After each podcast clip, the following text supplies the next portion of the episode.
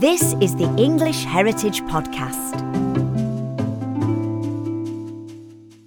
Hello, and thanks for joining us for this week's podcast Into England's Past. I'm Charles Rowe. We're back with new episodes every Thursday, so don't forget to subscribe. And you can also leave us a rating and a review.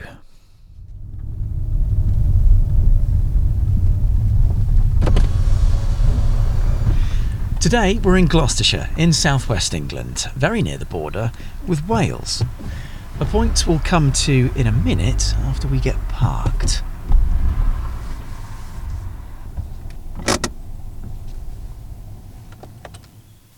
I'm here to explore a section of Offa's Dyke, a vast defensive earthwork built by Offa, King of Mercia, and I'm meeting someone who knows it very well.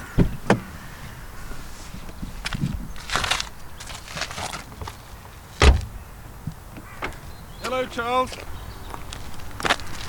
I'm uh, Professor Keith Ray from Cardiff University, Professor of Archaeology and uh, Senior Research Fellow. I've uh, written a couple of books on Offa's Dyke, and I'm here today to be your guide to one of the most impressive sections of the dike that you can walk along anywhere. Well, thanks for inviting me. It's, it's great to meet you. I'm assuming that where we're standing right now was once part of the Anglo Saxon kingdom of Mercia. So, how big was this kingdom? Yeah. Well, the Anglo Saxons' own name for the Mercians, the people, was the Mearch. The Mearch means borderers and uh, frontiers people, and it means that they were surrounded on all sides by other people. So every direction was a border. And uh, they covered most of what we think of today as Midland England. So counties like uh, Nottinghamshire, Leicestershire, Staffordshire, Warwickshire, right down to Bedfordshire and uh, Oxfordshire. All of these Midland counties were all within the Kingdom of Mercia. So, even Lincolnshire, Cambridgeshire as well? Lincolnshire was uh, was a small independent kingdom that got absorbed into Mercia. Cambridgeshire was was absorbed quite early on. Does it go down as far as Gloucestershire as well, where we're where we're standing? So it included eventually Gloucestershire as well, also the border counties of Herefordshire and Shropshire. Was Cheshire in there as well? Cheshire was in there, and so was Worcestershire. So it's a, it's a huge swathe of Midland England, all the way from the, the Wash to the Welsh border. When and why was Offa's Dyke built? Offa came to power in 759 in the middle of the 8th century. There is very little documentary evidence about the building of the dike, except that nearly a century later, there was a bishop called Asser who wrote a biography of King Alfred of Wessex, and he mentions the fact that everybody knew that King Offa, a former king of Mercia, built a huge dike between his country, the Kingdom of Mercia, and the Welsh. We've talked about the counties and how they situate within the Midlands of England. Mm. How big was the dike and where did it stretch to and from? So, if people are imagining on a map. Yes, so people will be familiar with the, the estuary of the River Severn and the Bristol Channel. And basically, the dike stretches all of the way uh, from the Gloucestershire bank opposite Chepstow right the way up through the Welsh Marches and continues on probably to near Prestatyn. So from right at the bottom of Gloucestershire, near the border with, with South Wales, all the way up to North Wales, near the modern border with England. Yeah, not far from the estuary of the River Mersey. That's amazing. Obviously, an enormous undertaking for the local peoples along this stretch, but how long was it compared to, say, Hadrian's Wall, which we covered several times on the podcast? So, Hadrian's Wall, as a built structure, is around 73 miles long, but it's part of a frontier that stretches another 20 miles or so further. By comparison, Offa's Dyke alone is 160 miles long, and it uh, covered a much different terrain. So twice as long. More, more than twice as long. Effectively, more than twice as long.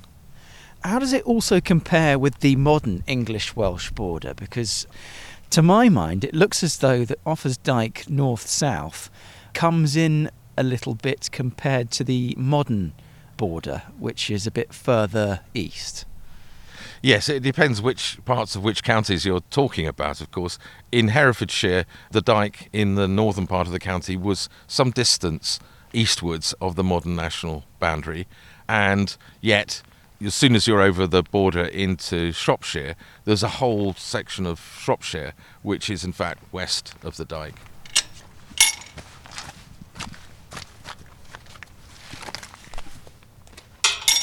So we've now arrived, Keith, at uh, a signpost, having gone through the gate, Offa's Dyke and the Devil's Pulpit.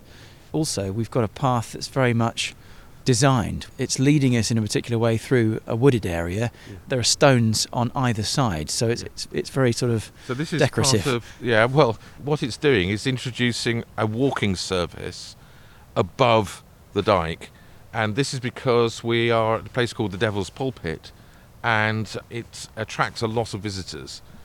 What was happening was that there was very severe erosion of the earthwork itself. Historic England came in and got contractors to build up the soil over the top, put some paving down, and then define the edges of the path with these stones. But this is not anything to do with the Mercian construction. no. It certainly looks nice, and it sort of shows us the way, doesn't it? It shows us the way south in this instance. So we're sort of walking now briefly in the Chepstow direction. Which is uh, just into Wales. Um, Chepstow's on the other side of the river, so the dike stays on this side of the river all the while. And as we walk along here, you can see right down the sort of four or five hundred feet at least down to the river. So it's an enormous chasm of the Wye Valley. Yes, I can just see through the trees here, and we're almost near their canopy, aren't we? We're so high up that we can see the, the valley just disappearing below quite sort of dramatically. And as we come along here, we arrive at the Devil's Pulpit Rock itself, which uh, may actually have been left in place deliberately by the Mercians so that it acted as a marker for this particular location. Because as you see, we arrive now and you look down, you can see the remains of the medieval Cistercian Abbey at Tintern, which is in the care of Cadw because it's on the other side of the river. It's on the on the Welsh side of the river. And that river looks pretty impressive and wide and free flowing as well, doesn't it? I mean, that's an impressive sight. It's also navigable up here. The tidal reach runs right the way up this far. So when the tide is out, the river looks very much smaller. So at the moment the tide is in, and it's also, of course, in winter spate. It's a really impressive view, and for anyone who's a little bit afraid of heights, perhaps stand a bit further back. We're not quite on the edge here. no. And we are, of course, protected by the number of trees. Unfortunately, the, the effect of the trees also is to limit what is otherwise a, a magnificent view, both down the, the river towards the Severn Estuary and up the river towards Monmouth. We're coming along to one of the most impressive stretches of Offa's Dyke anywhere that you can see anywhere in the country. And part of its impressiveness is actually because they scarped back into the natural hillside and then built the bank on top. So if you look where we're standing now, they've actually deliberately cut this back and you can see the bank right up there uh, beyond. So to our right, where all these trees are climbing out of the undergrowth, that is the dike. And it is several metres, as you can see, above our heads. That's a bit of a climb. That's a 45 degree gradient and probably about 20 feet long to sort of scamper up. And I should say, when you mentioned scampering up, that English Heritage are very careful to discourage people from climbing on the monument because although it is massive, it is quite vulnerable. This stretch is in the care of English Heritage, the charity that looks after public buildings and archaeological sites for the country. It came into their hands because Tidenham Chase was an area after the First World War where they planted trees so that they didn't have the problems with timber supply that they experienced in the First World War. So it was in the care of the Forestry Commission subsequently, and then ultimately they've handed it over to English Heritage to look after. And we should probably say as well that uh, you need to have good walking boots for this particular stretch, particularly in this weather, as we're recording at the beginning of February. Uh, there's a lot of leaf fall from the autumn. It's quite squidgy underfoot, shall we say? and there are also a fair yeah. few rocks. Well, I should also also say that the Offa's Dyke Association, who helped to promote the long distance path, the Offa's Dyke path, discourage people from walking, certainly in numbers, in the, the winter because the paths, as you say, are quite slippy. There's lots of stone that you can easily slip on. So there's a health and safety dimension to it, but it's particularly because it causes a lot of erosion in the winter because, as you can see, it's very soft underfoot. Yes, and there are tree roots creeping out underneath your feet as well, in between the, the mud and stones as Yeah. well. No shortage of trip hazards. Exactly. Out of this stretch that we've just been describing, uh, what can we look ahead to? What this does is it overlooks the river from above and so acted very much as a surveillance feature, a resource for the, the Mercians. We don't know how they patrolled it, but they certainly would have had people on horseback riding along just checking that there were no incursions along the frontier.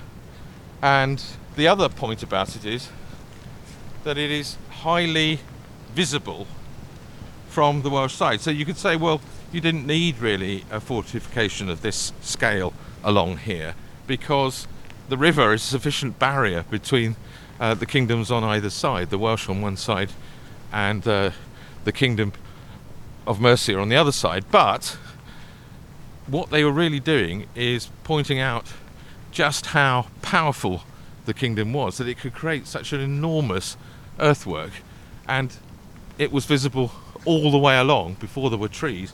You could see it all the way along from the other side of the river. So it's almost like saying, if you think the river is impressive, that's natural. We've created something that um, solidifies our position and our power. It's precisely that, Charles. As we continue our way, Keith, are there any other organisations apart from English Heritage that look after Offa's Dyke? There's one very important voluntary organisation called the Offa's Dyke Association, which has its headquarters in Knighton, and there is a visitor centre there that people can go and see an exhibition about the, the dike. But the Offa's Dyke Association don't actually own any other parts of the dyke.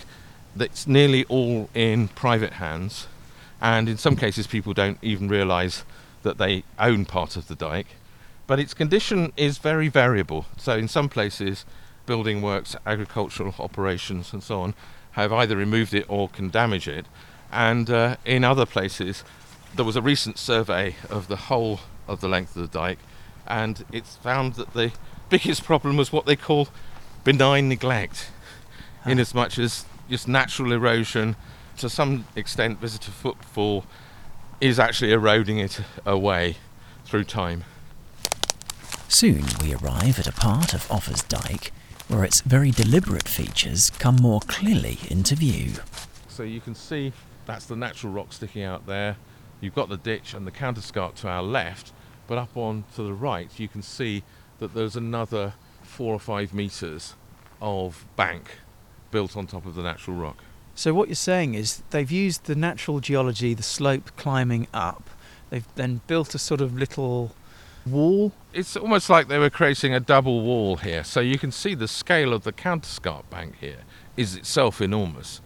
Whether that's partly tumble from uh, the top of the bank, I'm not sure. But the point that they were making was as you looked at this from the west, it looked like there wasn't just one massive dike, there's actually a double dike coming along. And it just reinforced how powerful this looked and how powerful the people who built it were. Yes, because the path that we're walking in at the moment, would that have been original? Because it's sort of like this, this little dip before Yeah. the, the slope then goes up to the right. So the dip is the ditch that they dug the material for the counterscarp bank. That's the bank outside the ditch. Mhm. The bank that's way up now to our right, it's about six or seven meters above where we are now. That's actually created from quarries that were dug at the back of it on on its eastern side. And of course, way back in the 700s, we wouldn't have trees on this bank, I presume. It would have really stood out as a man made structure. Yeah, it's just incredible the way that they they must have done this project, uh, engineered it. First of all, they must have had a, like a corps of engineers, probably mounted, who rode up and down and worked out where the course of the dike should go. Then they must have marked it in some way, and then they brought in levies, basically people who were volunteered. They didn't volunteer themselves, but they were brought from all over Anglo-Saxon Mercia and probably also in some of the lands that they dominated, like Kent. And they came all the way over here, and working with simple wooden iron-tipped shovels and uh, baskets, they actually hewed this right out of the rock. An immense task. It's, it's remarkable how they did it with those tools. And do we know how many people were involved and how long it took to build? We don't, and it's uh, it's a very difficult uh, thing to try to calculate. But for comparison, I can uh, mention what archaeologists calculate they did at uh, Hadrian's Wall. Just to remind listeners, that was half the length of this, and it's been calculated it took 15,000 men six years to build. So this being twice as long, 30,000 men and 12 years to build potentially. Well, we just don't know how long it took them to build. They obviously built it in segments that were allocated to different work groups from probably from different parts of the country. But to give a, an idea of the human scale of this, people are familiar with the M5 motorway and the M6 motorway. So imagine starting on the M5 motorway at Exeter and going up towards Birmingham, around Birmingham onto the M6, and right the way up to Stafford. That is the length of Offa's Dyke. And of course, they had earth moving machines and all kinds of things when they constructed those motorways in the 1960s. But of course, it was a much wider work than Offa's Dyke. As we continue along the path, then, Keith, can you describe how much this structure has changed? Because for many people, walking along, you know, walking their dogs, out with their families, perhaps on a nicer day than this, they'd think, where's the dike? But you've been describing it to us already. Uh, has it changed much, do you think, over the centuries? Well, it is 1200 years since it was built, and we have no indication that they rebuilt it and uh, kept it in, in good order. So nature has done its best or worst with this, and it does, as you say, look really overgrown. It is difficult for people to appreciate exactly what they're seeing. Obviously, it's a very impressive, even if you thought it was a, just a piece of geology, but it's not, obviously, it's man made. Was this structure used as a defensive wall or somewhere where Offa and his men would launch attacks into Wales going west? Well, that's a really good question. And uh, as far as we can tell, there were actual gateways through it. Now, that's partly in order for it to be like a, a customs control area on the frontier. So the Welsh farmers were bringing cattle that they'd raised in among the hills and valleys, and they're bringing them into Midland England to sell. And one of the functions, if you like, of the dike was to uh, channel that trade. But also, it meant that there were points where English armies could go into Wales and uh, go out on, on raiding expeditions and then come back through. So it's actually the English who are raiding the Welsh side as opposed to the Welsh raiding the other side. So is the Welsh aggression a myth? Not exactly a myth. Certainly, the people in the Welsh kingdoms to the west were very upset about having this huge dike put in that denied them access to ancestral lands to the east. And there were no doubt periods where there was raiding by organised armies rather than on a casual basis looking for cattle to steal. We're obviously only walking a very small segment of the uh, Gloucestershire stretch northwards. Are there any places along Offa's Dyke where it is stopped by other natural barriers? It did hit major rivers like the River Wye. Mostly it kept to the east of the River Wye. It then came up to other significant rivers like the River Severn in the Welshpool area, and there they used the river for about five miles as a substitute, and we can't find any trace of the dike on the eastern side. And also at the River Dee, it uh, runs up to the River Dee at one point, and then a mile or two downstream, it picks up its north-south route again. You mentioned the Severn, but in the, the north-west of England, is that the same Severn we're talking about near the Bristol Channel? Yes, of course, the River Severn is our, our biggest British river that rises in the mountains of Wales near Aberystwyth and flows eastwards. What I was talking about when I was talking about Welshpool was that middle part of the Severn that flows from west to east and flows onto the plain that ultimately leads to Shrewsbury. We've just happened upon, Keith, a sign. There are a few dotted along the route, but this one's an interesting one. It says, Welcome to Lippett's Grove Nature Reserve, and it looks as though what you've described as the right hand side of the dike has been cut by quite some distance, probably about 20 feet or so, and it's almost like we're left with two cross sections left and right. Yeah, that's exactly it, Charles. Um, this this is actually a site that was created by accident. It wasn't intended, and it was a way of taking wood out from Lippett's Grove here on the interior, on the east side, and extracting it out down a track that goes through Passage Grove, which is just here. Now, Passage Grove is called Passage Grove because it's the uh, the location of uh, a track that went down time immemorial to the crossing over the river at Tintern. But the sections that you can see here are very useful because, as you pointed out, they cut right the way through, and you can see the stonework of the bank, and you can see that the bank is very carefully constructed. So there's an earth and stone core, but the whole thing is capped off in stone. So it's clear that right from the beginning, it was designed to stand out as a stone built structure.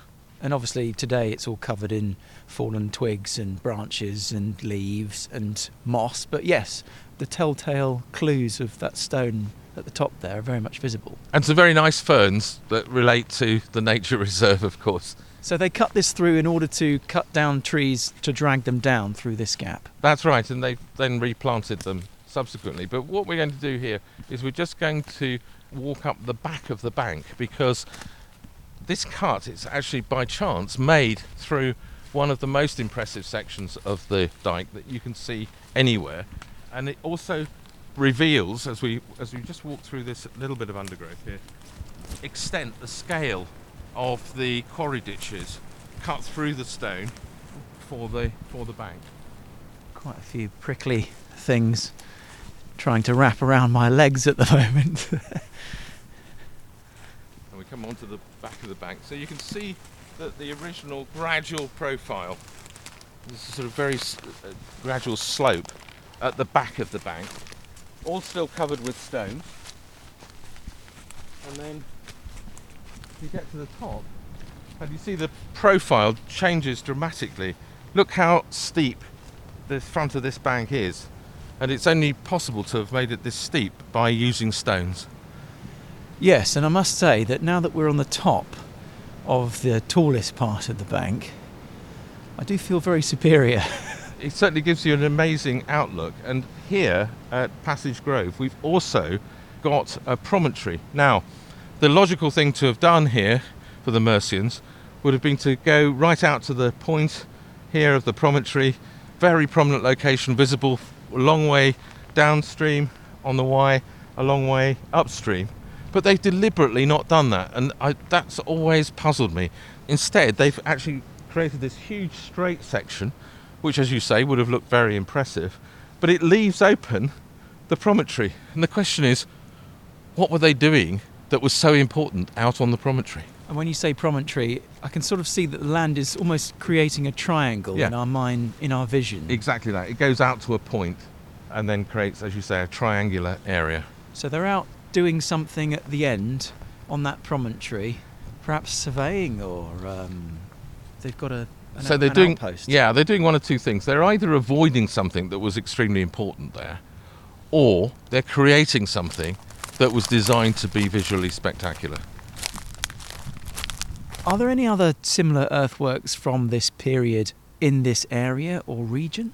Yes, the biggest one is uh, a monument called Wat's Dyke, which is parallel, which runs parallel, but to the east of Offa's but only north of the River Severn and running up towards the estuary of the River Dee. Which one's older? Is Offa's Dyke older? That's a classic question. Some of the dating that we've got suggests that Wat's Dyke may have been built in the early 9th century after Offa. But the question really that needs to be asked is why are the two dikes? Did uh, Offa or did his successors retreat from the line that they created Offa's Dyke in? And I think there's a clue from a 16th century poem actually called The Worthiness of Wales, where the poet is actually describing the Flintshire area and saying that in Flintshire there are two dikes parallel with one another, and that legend has it that in between the two dikes was a kind of free trade area where neither Mercians nor uh, Welsh people were excluded. And uh, yeah, a lot of trading went on. It certainly suggests that there's a different kind of complexity to the frontier right up in the north than in many places further south. The 1970s clearing of that wooded area that we just talked about created those two cross sections within the dike. Mm. Have there been archaeological ex- excavations in there or on any other section of the dike? That was recorded in section just after the damage had been done, and there was a deliberate decision made not to reinstate that part of the bank of the dike. But what that proved and what that really demonstrates is what you can still see, and that is what we were talking about with a, there being an earth core and then the whole thing is capped off in stone. In fact, in some places, it's clear that they constructed a sort of dry stone wall that was stepped back as you went up. The idea being that it made it look like the wall was stone, and they the Mercians knew about Hadrian's Wall, so they were possibly trying to emulate it in, in a number of places. It's called Offa's Dyke is it actually contemporaneous with him? There has have been suggestions that Offa's Dyke wasn't built by Offa. There have been a number of, of attempts to try to get clear dates from the dike. Unfortunately, it's the nature of, of linear earthworks that it's really difficult to find the locations from which you can reliably get a date when something is, or when the when the bank is constructed, for instance. But we are getting there, and the results that I've seen so far do tend to suggest that it does fit into the period of the second half of the 8th century. And do we know how long it was used for? Because obviously King only reigned for a certain amount of time. Uh, again, that's a really, really important question. We can only go from the sections, for instance, dug across the ditch of the dike where there aren't any real clear indications of a complete refurbishment of the dike. It doesn't mean that it wasn't in use for a reasonably long time, but there's no indication that it had uh, an important presence, if you like, during the, the succeeding 9th century. Is there a date when Offa's Dyke stops being used as this defensive structure, this border? depends how you see it. I mean, in the 19th and 20th centuries, for sure, probably carrying on into this century, a lot of people in Wales see Offa's Dyke as a defining feature, not only of uh, sort of English incursion and control and arrogance, but they also see it, ironically, as one of the key factors that enabled Wales to have and the Welsh to have their own separate identity. Has it been used for anything else um, apart from to separate two groups of people? We're on it doing a podcast, obviously, so it's got it's got that use. But uh, it's a leisure trail as well. Are there any other uses that it's had over the centuries? Well, it's been used as parts of the directly as parts of the of the national boundary, but as we said earlier, not so much as as it has been. As far as recreational use, the main use has been over the last 50 years continues to be as the defining feature for much of, but not all of, the National Trail, the Offa's Dyke path. Speaking of the path, we retrace our steps back to the car park, where, out of the cold and into the Professor's car, we conclude our conversation by dwelling on what Offa's Dyke means to both Welsh and English history. at a national level, it can be regarded as one of the things that defined Wales, at least in terms of its eastern limit. The Welsh had a very strong identity, still do, of course, but the building of the dike made a real uh, permanent distinction possible between the lands that were of Wales and those that were English. For the English, I think the dike is uh, something that they're aware of, but mostly in relation to the long distance path. So it's not that they're not interested in it, but it just doesn't have the same symbolic value as it does for the Welsh. Going back into the distant past, 1200 years ago, the 8th into 9th century, it's easy not to think about the rivalry that existed between kings on this side of the channel who were megalomaniacs and kings on the other side. So there's this famous king who became the first Holy Roman Emperor, Charles the Great or Charlemagne, and he set up borders all around his empire and started constructing great works. Offa, seeing that, was basically saying, yes, you can build these things, but you can't build such an enormous monument as we can. And anything that you can do as continentals, we can do better. Hasn't changed a lot in some ways, has it?